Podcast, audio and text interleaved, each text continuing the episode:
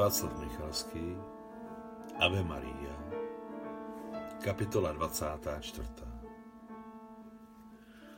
Takzvaný měkký vagón rychlíků Moskva-Sevastopol, ve kterém měl Ivan Ivanovič, se plavně pohupoval na kolejích. Vagon byl pohodlný ve všech ohledech. V kupé, kromě dvou spacích míst, nad sebou, stálo měkké semišové křeslo, pohodlný stoleček u okna a ve vrchní polovině dveří do sousedního odděleného prostoru, kde se nacházela toaleta a sprcha, bylo vzorkované sklo. Ivana Ivanoviče doprovázel jeho nový adjutant, poručík Polustankin. Byl to nevysoký, rozložitý blondýn se zářivýma zelenýma očima a chlapeckými pěhami na malém nosu, který se dal nazvat pršákem. Vlak jel pustou šedou stepí, neproniknutelnou od drobného deště. Do Sevastopolu bylo ještě daleko a Ivan Ivanovič měl z neznámého důvodu na duši splín, že dal adjutantovi peníze a řekl, jídelní vůz je vedle, zorganizuje, přinesou 300 gramů vodky, vodu, druhé jídlo s masem a mísu se salátem. Rozhodni se na místě. A nebo 500? Skoro nepiju soudru generále. Popotáhnув nosem, řekl stydlivě adjutant. Je zajímavé, že přestože byl malý, měl opravdový silný bas, generálštější než sám generál. Hm, dobrá, tak 300? Provedu. Zasalutoval adjutant a vyšel z kupé. Adjutant byl ještě v uniformě, ale generál se již dávno převlékl. Ivan Ivanovič měl naprosto stejnou bavlněnou soupravu, jako měl ve druhém rychlíku, který jel do Moskvy, Adam Sigismundovič a na nohou pantofle. Pantofle měly různé. Adam měl šedé, naprstěné podešvy, které koupila Ksenie na bazaru, a Ivan hnědé, vyložené jemnou vložkou a ještě na kožené podešvy a s koženým lemováním nahoře. V souladu s řádem o materiálním zabezpečení náležely generálům v rámci jejich hodnosti noční pantofle. Přesně takové na sobě Ivan Ivanovič měl. A tmavomodrou tréninkovou soupravu mu koupila Alexandra v gumu. Proč máme jenom jednu porci teplého jídla? Proč je všechno jen jednou? Podívil se Ivan Ivanovič, když se hned za servírkou objevil ve dveřích kupé stácem v ruce adjutant. Podle objednávky soudru generále hleděla s nehraným zájmem na mladistvého, ukázněného a sympatického armádního velitele mladinka, hezká servírka s bujným poprsím a tenkým pasem, která hbitě prostírala na stoleček a nezapomínala se přitom velmi půvabně ohýbat v pase. Prosím, přineste to celé ještě jednou. Odpověděl servírce vlídným, povzbudivým úsměvem Ivan Ivanovič. Moc prosím. Dodal tak jemně a podíval se na ní tak záludně, že děvče zčervenalo. Hned to bude, bleskem a vodku také dvakrát. Vodku zatím netřeba, pak uvidíme. Graciozně hýbajíc boky, vyrazila krásná hnědooká číšnice zařídit objednávku. Jelikož věděla, že se za ní muži dívají, vypěla se, co to šlo. Bylo to moc pěkné. Tak, Vasilii, jsme spolu poprvé na služební cestě. Pro příště si pamatuj, že když budeš něco objednávat, pak dvakrát, nebo sobě podle chuti. Chápeš? Rozumím, soudru generále, ale chtěl jsem... Asi vím, co jsi měl na mysli. Adjutant jsem nebyl, ale poručík ano. Jak říkala Puškinová chůva Arina Radionovna, krásný nebyl, ale mlád ano. Přesně podle objednávky oficiantka přinesla ještě druhou skleničku. Popřála dobré chuti a zmizela, přeplněná nadějemi na něco dalšího. Dokonce zapomněla na placení, dobrácky poznamenal Ivan Ivanovič. Vyvolal jste v ní v rozpaky, řekl úctivě a se sotva zachytitelnou závistí poručíka položil na stůl peníze. Za první objednávku jsem zaplatil a druhou vyrovnáme, až si přijde pro nádobí. Dobrá, nalej. Jak, jak říká moje žena, nalévat má ten mladší a sobě jde alespoň trošičku. Nepiju, soudru generále. Dříve jsem také nepil. A pak jsem pomalonku začal, někdy to pomáhá. Poručík si poslušně nalil půl sklenky, ale pak, jak si přiťukli, nezačal pít, ale jen naznačil, že si srknul. A proč máš, Vasil, takové železničářské příjmení? Zeptal se generál, který zajídal alkohol. Protože mě našli na stanici, soudrou generále. A když mě dávali do dětského domova, napsali mě Polustankin. Kdo ti dal jméno Vasila? Nevím. Jsi Vasilij Vasiljevič? No ano, Vasiljevič. Asi ten obchodní cestující byl Vasilij, zřejmě na jeho počest. Kde je ta stanice? Hmm, to nikdo neví, soudru generále. Někde mezi Ruskem a Ukrajinou. Jsem 33. ročník. Narodil jsem se po hladomoru, nebo během něj. Máma mě asi odložila na stanici, abych neumřel hlady s ní. No, dávali ti železniční příděl, hlady nebyly. Tvoje máma byla skvělá, udělala správné rozhodnutí. Ne, Vasio, na to si nelze nepřipít. Napij se na svou mámu, já se na ní napiju. Poručík se napil na ex, zamžoural a zatřásl hlavou. Teď to zajez. Nejdůležitější je, že jsme se napili na tvou mámu, která ti dala život a zachránila od jisté smrti. Nejdůležitější ze všeho. Děkuji, soudru generále. Mamku jsem sice nikdy neviděl, ale stejně ji miluji. I tátu Vasiu. No to je správné. Znamená to, že z tebe vyrostl slušný člověk. Máš rád Gorkého? Maxima Gorkého? A proč bych neměl? Jeho píseň o Bůřňákovi jsem ve škole četl se slzami v očích. No, a Gorký říkal, ty, co pijí, nemám rád, těm, co nepí, nevěřím. A můj velitel divize říkal, zředy ke komisi a střízlivého prověřit, chápeš? Úplně soudru, generále. Tak nalej druhou. Co kdybych si nenalil? Co jako budu pít sám? Jako poslední alkáč? Ivan Ivanovič se tak opravdově roztrpčil, že adjutant nalil půl panáka i sobě. Z úplně malé dávky zčervenal a zjevně to s ním zahýbalo. Vidím, že skutečně nepiješ, nebo jsi už hodně dlouho nepil? řekl generál a pozorně se na Veselie podíval. Popravdě řečeno, nepil jsem od děcáku. Co jsem se rozhodl pro armádu, od té doby nepil. Proč jsi šel vlastně do armády? Hm, pravdu? Na začátku kvůli jídlu. U nás kousek od děcáku byla vojenská část za bílým plotem se silikátových cihel, co měl nahoře osnatý drát. No, a u brány byla strážní budka. Často jsem se tam spál. Běhal jsem strážním do města pro papirosky. Hm, tenkrát prodávali krabičky i kusovky. Nechávali mě kouřit. Nechutnalo mi to, ale za to jsem se cítil samostatný a že mě berou. Velitel divize, generál major, přijížděl vždycky v německém Jorge. Válka akorát skončila. A já mu každý den říkal, strýčku generále, vezměte mě mezi děti pluků. V rádiu jsem slyšel syna pluku. Poznámka počerou, řeči o slavné povídce Valentina Katajeva, syn pluku, do kterého často vysílali. Řekl jsem mu to jednou, dvakrát, pětkrát, desetkrát a potom mi najednou řekl, jdem. Vždycky u brány vystupovala z auta, to projelo, a on procházel vrátnicí, přijímal hlášení a všechno možné. Potom jsem zjistil, že má vlastního syna, mého vrstevníka. Ten od něj ujel se svojí matkou, generálovou ženou. Rozvedli se. Zkrátka, vzali mě na posádku, ale za měsíc generála někam převeleli a já zůstal synem pluku. A už za půl roku, když naši divizi rozpustili, mě dali do Suvorovovy vojenské školy. No dobrá, ostatní chápu.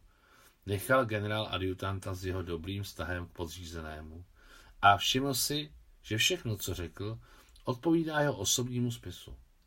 Samozřejmě Ivan Ivanovič zkoumá svého nového adjutanta přímo podle pořekadla důvěřuj, ale prověřuj. Během let služby v Číně a po moskevských štábech se stal velmi zkušeným aparátčíkem.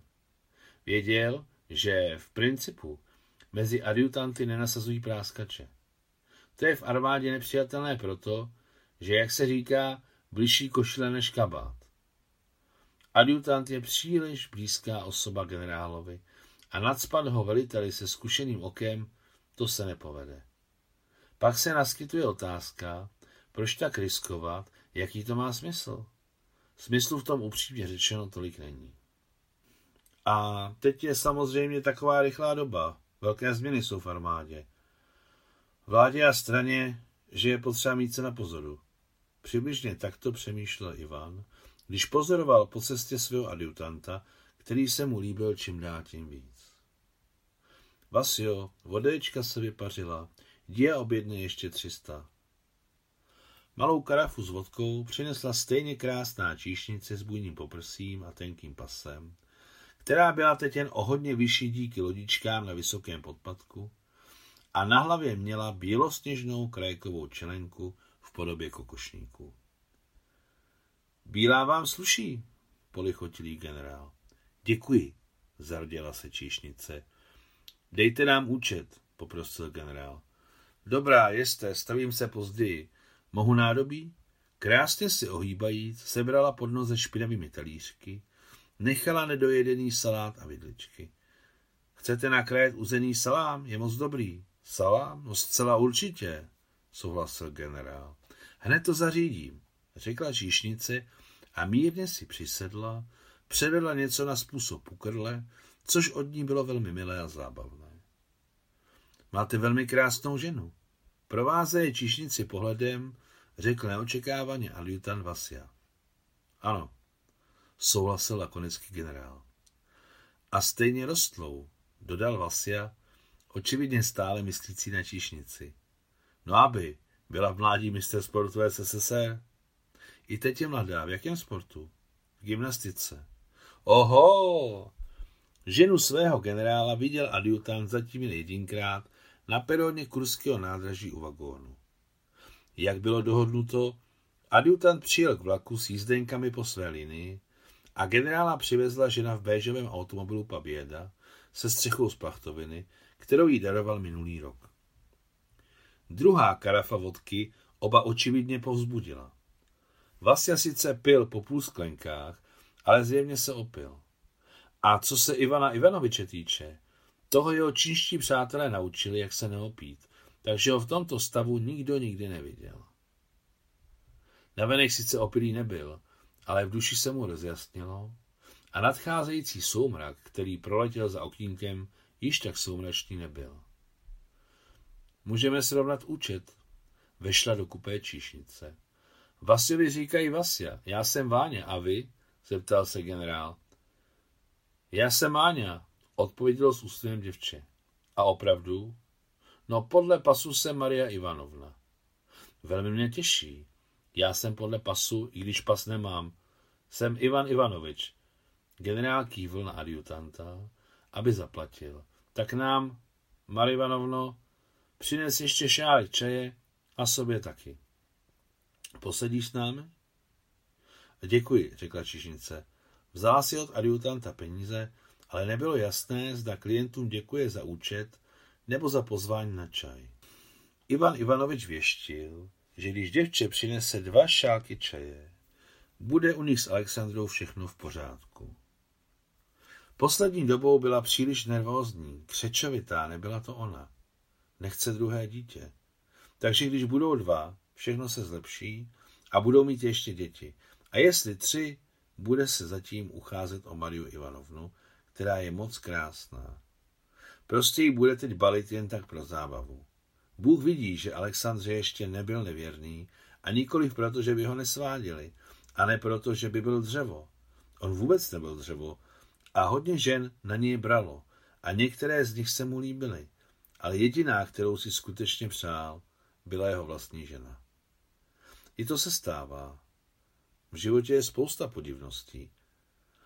Oficiantka přinesla tři stakany čeje v melchiorových počátcích, tácech se slabě nakrájenými vonícími kousky citronu a ještě jeden s bílým kostkovým cukrem a talířek s čajovým pečivem.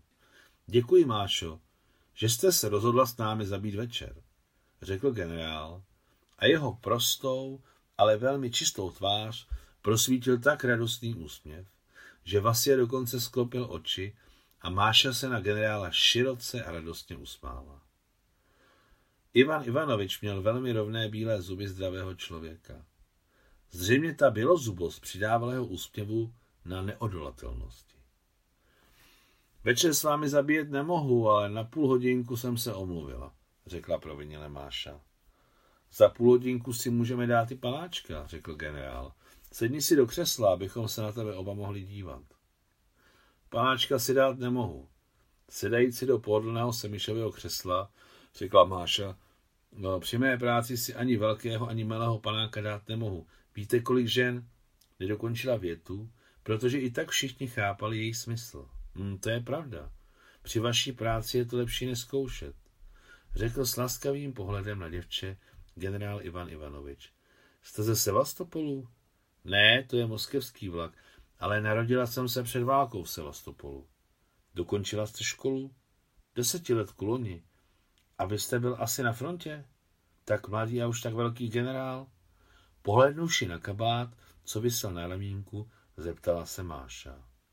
Ty se vyznáš v hodnostech? No samozřejmě, otec byl kapitán druhé třídy. Kde slouží?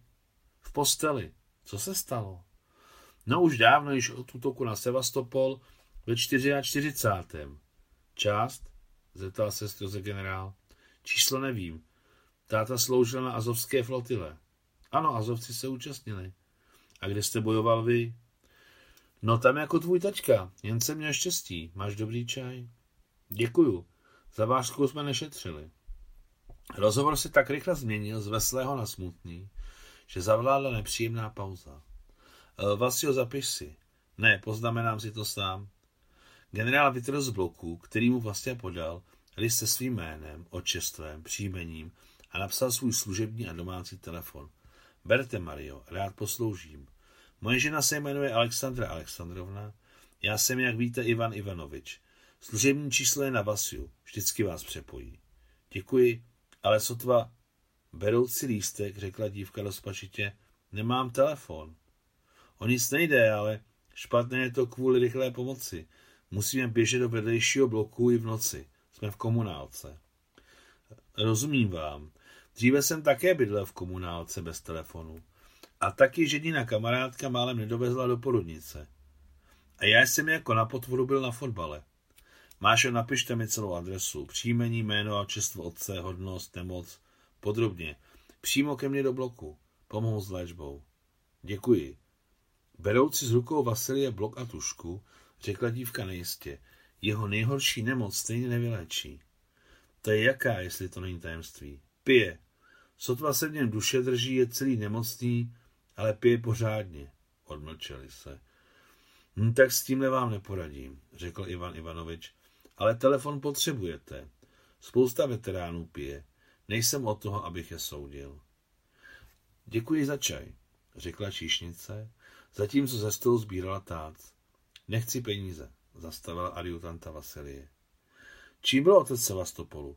zeptal se Ivan Ivanovič. Kapitánem třetí třídy. Hm, jako já, major, ušlíbil se generál. A vy jste bojoval Sevastopolu? Podíval se adjutant. Jeho údiv byl tak opravdový, že generál pocítil radost. On toho o mě skutečně málo ví. Majore, skutečně jste velel batalionu? Ano, útočného batalionu námořní pěchoty. Oho, řekl Vasia, který pochopil, co běží.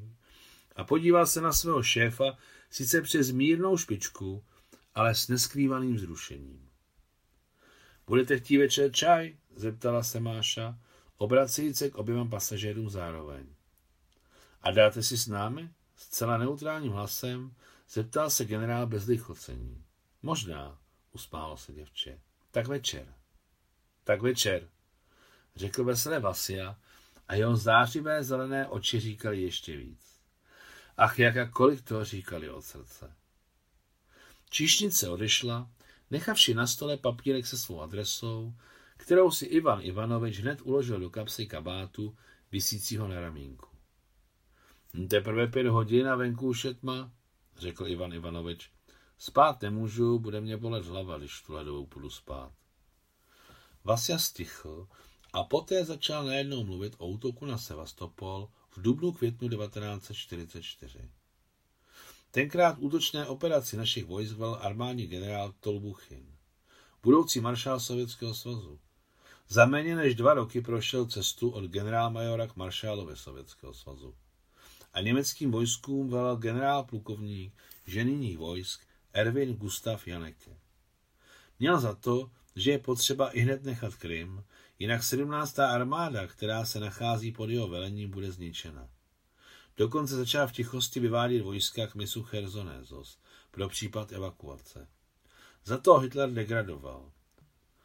Velec 17. armádě začal pěchotní generál Karl Armendinger. Podle jedných zdrojů od 1. a podle jiných od 3. května. Pas sklapla. Byly zničeny čtyři německé a sedm rumunských divizí. 61 tisíc vojáků a důstojníků se vzdalo do zajetí. Poslyš, Vasio, odkud to všechno víš? Bojoval jsem tam, ale tohle nevím. A proč bych neměl? Třetí stalinský útok, Oděsa Krym? Tam jsem na to neměl čas a při pronásledování také ne. Hledal jsem ve vojenských věstnicích, archivech a v německých zdrojích. Kvůli tomu jsem se naučil německy. Teď se učím angličtinu. Všechno je teď v angličtině. Ty jsi historik? Ne, jen potom toužím. Odkud se u tebe vzala najednou taková touha? Zeptal se s opravdovým vážným zájmem hlase generál. Odkud? No, nevím. Možná proto, že nemám rodinu. Nemám kmen a tak chci co nejvíc a co nejpřesněji vědět o své vlasti. A válka je to, co se nás všech dotklo. Zřejmě proto. Pomohu, jak budu moci, řekl generál po pauze. Jsi v kasárnách? Ne, jak mě k vám převedli, dali mi pokoj 8 metrů. Teď je to dobré. Už mám dvě skříně, které jsou plné knih a výstřičků z novin, časopisů a různé papírky. Sbírám všechno. Ty jsi zajímavý, Vasil. Ženy vás milují, řekl nevhodně a velmi smutně adjutant. Ne všechny. Natáhnu se, porovnám si kosti. Ty se také převlékni a jestli chceš, vylez si nahoru, anebo si sedni do křesla. Ale já se nemám do čeho převléknout. Jak to? Nevidím, nenapadlo mne to, řekl proviněle Vasia. Adjutant Vasia zčervenal a dojalo ho, když generál vyndal ze svého kufru bavlněnou teplákovou soupravu a podávají ji podřízenému, řekl omluvným tónem. Trochu se mi doma nosil, ale na cestu je vypraná, vyžehlená, mám ji jako náhradní. Dí, převlékni se. V Sevastopolu ti koupíme tvojí. To ne, soudru generále, to se nehodí, ne, blekotá rozpačtě Vasia. Poručíku ne, proveďte, provedu. Tak se stalo, že si musel Vasia vzít teplákovku a převléci se. A jakmile se převlékl, mimovolně se začal cítit v generálském oděvu, minimálně plukovníkem. Vylezl na horní postel, lehl si na záda a hledě na blízký strop se stíny světel od lamp nějaké malé železniční stanice, kterou, aniž by prakticky zpomalil, vlak projížděl, přemýšlel postupně o všem. O tom, jak dobrého dostal velitele.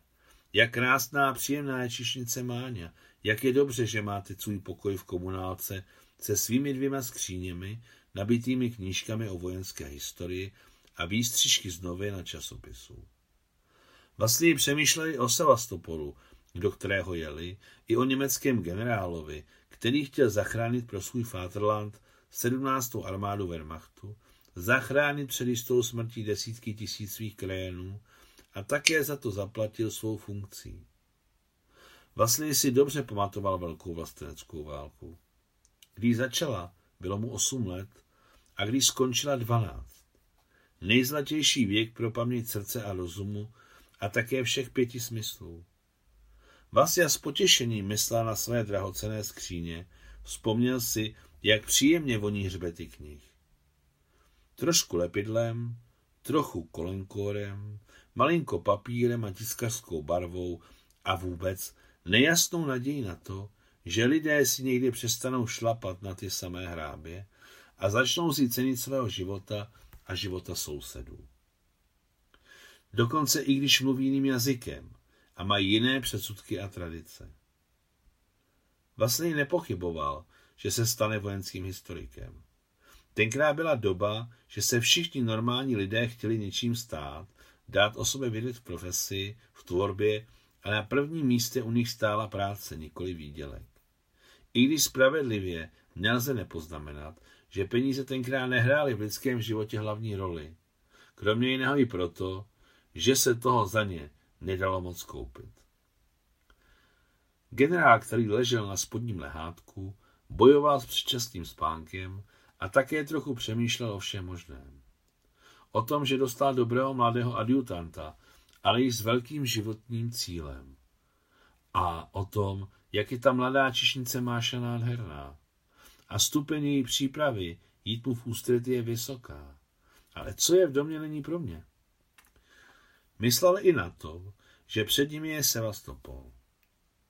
Ivan Ivanovič, ač mimochodem přemýšlel o Sevastopolu během těch dvou, třech minut, když projížděli, aniž by zastavili malou stanicí, a stíny lamp, které prolétaly oknem, mu připomněli noční boj v Mackenzievých horách a dále vychytávku s německými rakvemi, ke kterým se spustili na břehu severní zátoky a zápach soli dolů. A když mimochodem myslel na Sevastopol, nemohl si nevzpomenout, jak mu serval výložky ten generál-major z Moskvy, který tam byl na prověrce. Jemu se velmi nelíbilo, že útočný batalion námořní pěchoty přeplul severní zátoku na solidolem napuštěných německých rakvích. Nyní skrz hluk jedoucího vlaku, skrz vrstvu uplynulého času, se k Ivanovi prorval pisklavý hlas generála majora, který dělal prověrku. Mimochodem, měl dosud stejnou hodnost a také si nevyměnil stříbrné zuby za zlaté. Před čtyřmi měsíci Ivan Ivanovič potkal svého hanobitele na jedné ze štábních chodeb. I hned ho poznal, ale generál, podobný zdobenému ptáku, si samozřejmě nedal dohromady, že generál, který jde proti němu, je ta stejná tvář velitele batalionu, kterého degradoval v květnu 1944. Nepoznal ho, ale za to mu zasalutoval jako vyšší hodnosti, aniž by se narovnal, ale s úctou, tři kroky před ním a svoji velkou hlavu na úzkých ramenou přitom držel s chrabrou otrockou pokorou a jedl Ivana Ivanoviče očima, jak přísluší velkému náčelnictvu. Život je zvláštní, ale tak to je. Ivan Ivanovič si samozřejmě vzpomněl na řetě z prázdných rakví, které to táhlo v severní zátoce na otevřené moře. Vzpomněl si i na facku, kterou mu vlepila zachránkyně Alexandra a na čaj s vonícím citrónem a vojáčka ve službě, co si četl tři mušketýry. Jo, to bylo něco. Ivan Ivanovič jel z Moskvy, Adam Sigismundovič do Moskvy. A v té době na nábřeží Rýna, kousek od vyhlasné stavby velikého kulínského chrámu, seděli u stolu otevřené kavárny a pili své kapučína bývalý německý generálplukovník Janeke a bývalý strážník koncentračního tábora pro sovětské válečné vězně Fritz, kterého kdysi zachránil Alexandra před jistou smrtí a postavila ho s papikovem na nohy. Vyléčen byl v sovětském nemocnici na Sandomírském placdarmu. V Kolíně v té době nebylo pět hodin podvečer jako v Moskvě, ale jen tři odpoledne. Slunce si hrálo na šedivé hladině Rýna. Prosvěcovalo kolínský chrám, který za války sloužil jako orientační bod anglickým bombardérům. Prozařovalo různobarevné kvítky prvosenek na květinovém záhonku dva kroky od stolku, u kterého seděli Fritz a Erwin. Generál se v zajetí změnil málo. Zůstal jako dříve, pevný a šlachovitý. V jeho očích nebyl ani stín rozhořčení a husté vlasy, nehledě na šediny, dávali Ervinovi Janekovi určitou mladost, takže jako stařec nevypadal. Mladý Fritz, kterého kdysi zachránil Alexandra s Papikovem, zmužnil. Zesílil v ramenou a stal se výrazným třicátníkem. Výrazným především díky uštímu lalůčku, který mu utrhla nášlapná mina, dodávaná na frontu jejich rodinou. Staří známí ze sovětského lágru pro válečné zajatce neradi vzpomínali na minulost. I když sovětský lágr pro válečné zajatce nebyl vůbec takový, jako příšerný fašistický koncentrační tábor, kde kdysi sloužil jako strážní mladý Fritz. Podmínky v sovětském lágru byly zcela snesitelné. Nebyl tam hlad ani krutá zima. Němečtí zajatci byli ušetření urážek od stráží. Mladý Fritz se dokonce naučil rusky a poslední čtyři roky vedl v lágru klub a knihovnu. Ruský jazyk a ruská kultura ho tak zasáhly, že po jejich společném propuštění s Ervinem v roce 1955 šel na fakultu slavistiky a nyní s úspěchem končil ve zkráceném termínu. Mluvili o rozvodněném Rýnu, o tom, že měl Bismarck pravdu, Rusko a Německo spolu zásadně nesmí bojovat, tím vyhrají jen anglosasové. Rozdíl věku spolubesedníků byl 30 let, ale 10 let společného pobytu v zajetí tento rozdíl znatelně zahladilo. Krásné prvosenky, řekl Erwin, dobíjející svou kávu. Květiny jara to jsou. Ano, první jarní květy, souhlasil Fritz. Stvolovité, plnokvěté prvosenky nemají svou výrazností a nenáročností prakticky konkurenci. Víte, toužím vyšlechtit takový druh prvosenek, které budou kvést i v mrazech. Ty bych daroval do Ruska. Ty jsi pěstitel květin? Zeptal se udivený starý generál. Začínající. Být začínající je lepší než končící. Poznamenal ze smutnou ironii vlase Erwin. Poznámka pod čarou Erwin Gustav Janeke, generál plukovník ženijných vojsk, bývalý velitel 17. německé armády, bránící v roce 1944 Sevastopol. Zemřel v Kolíně roku 1960.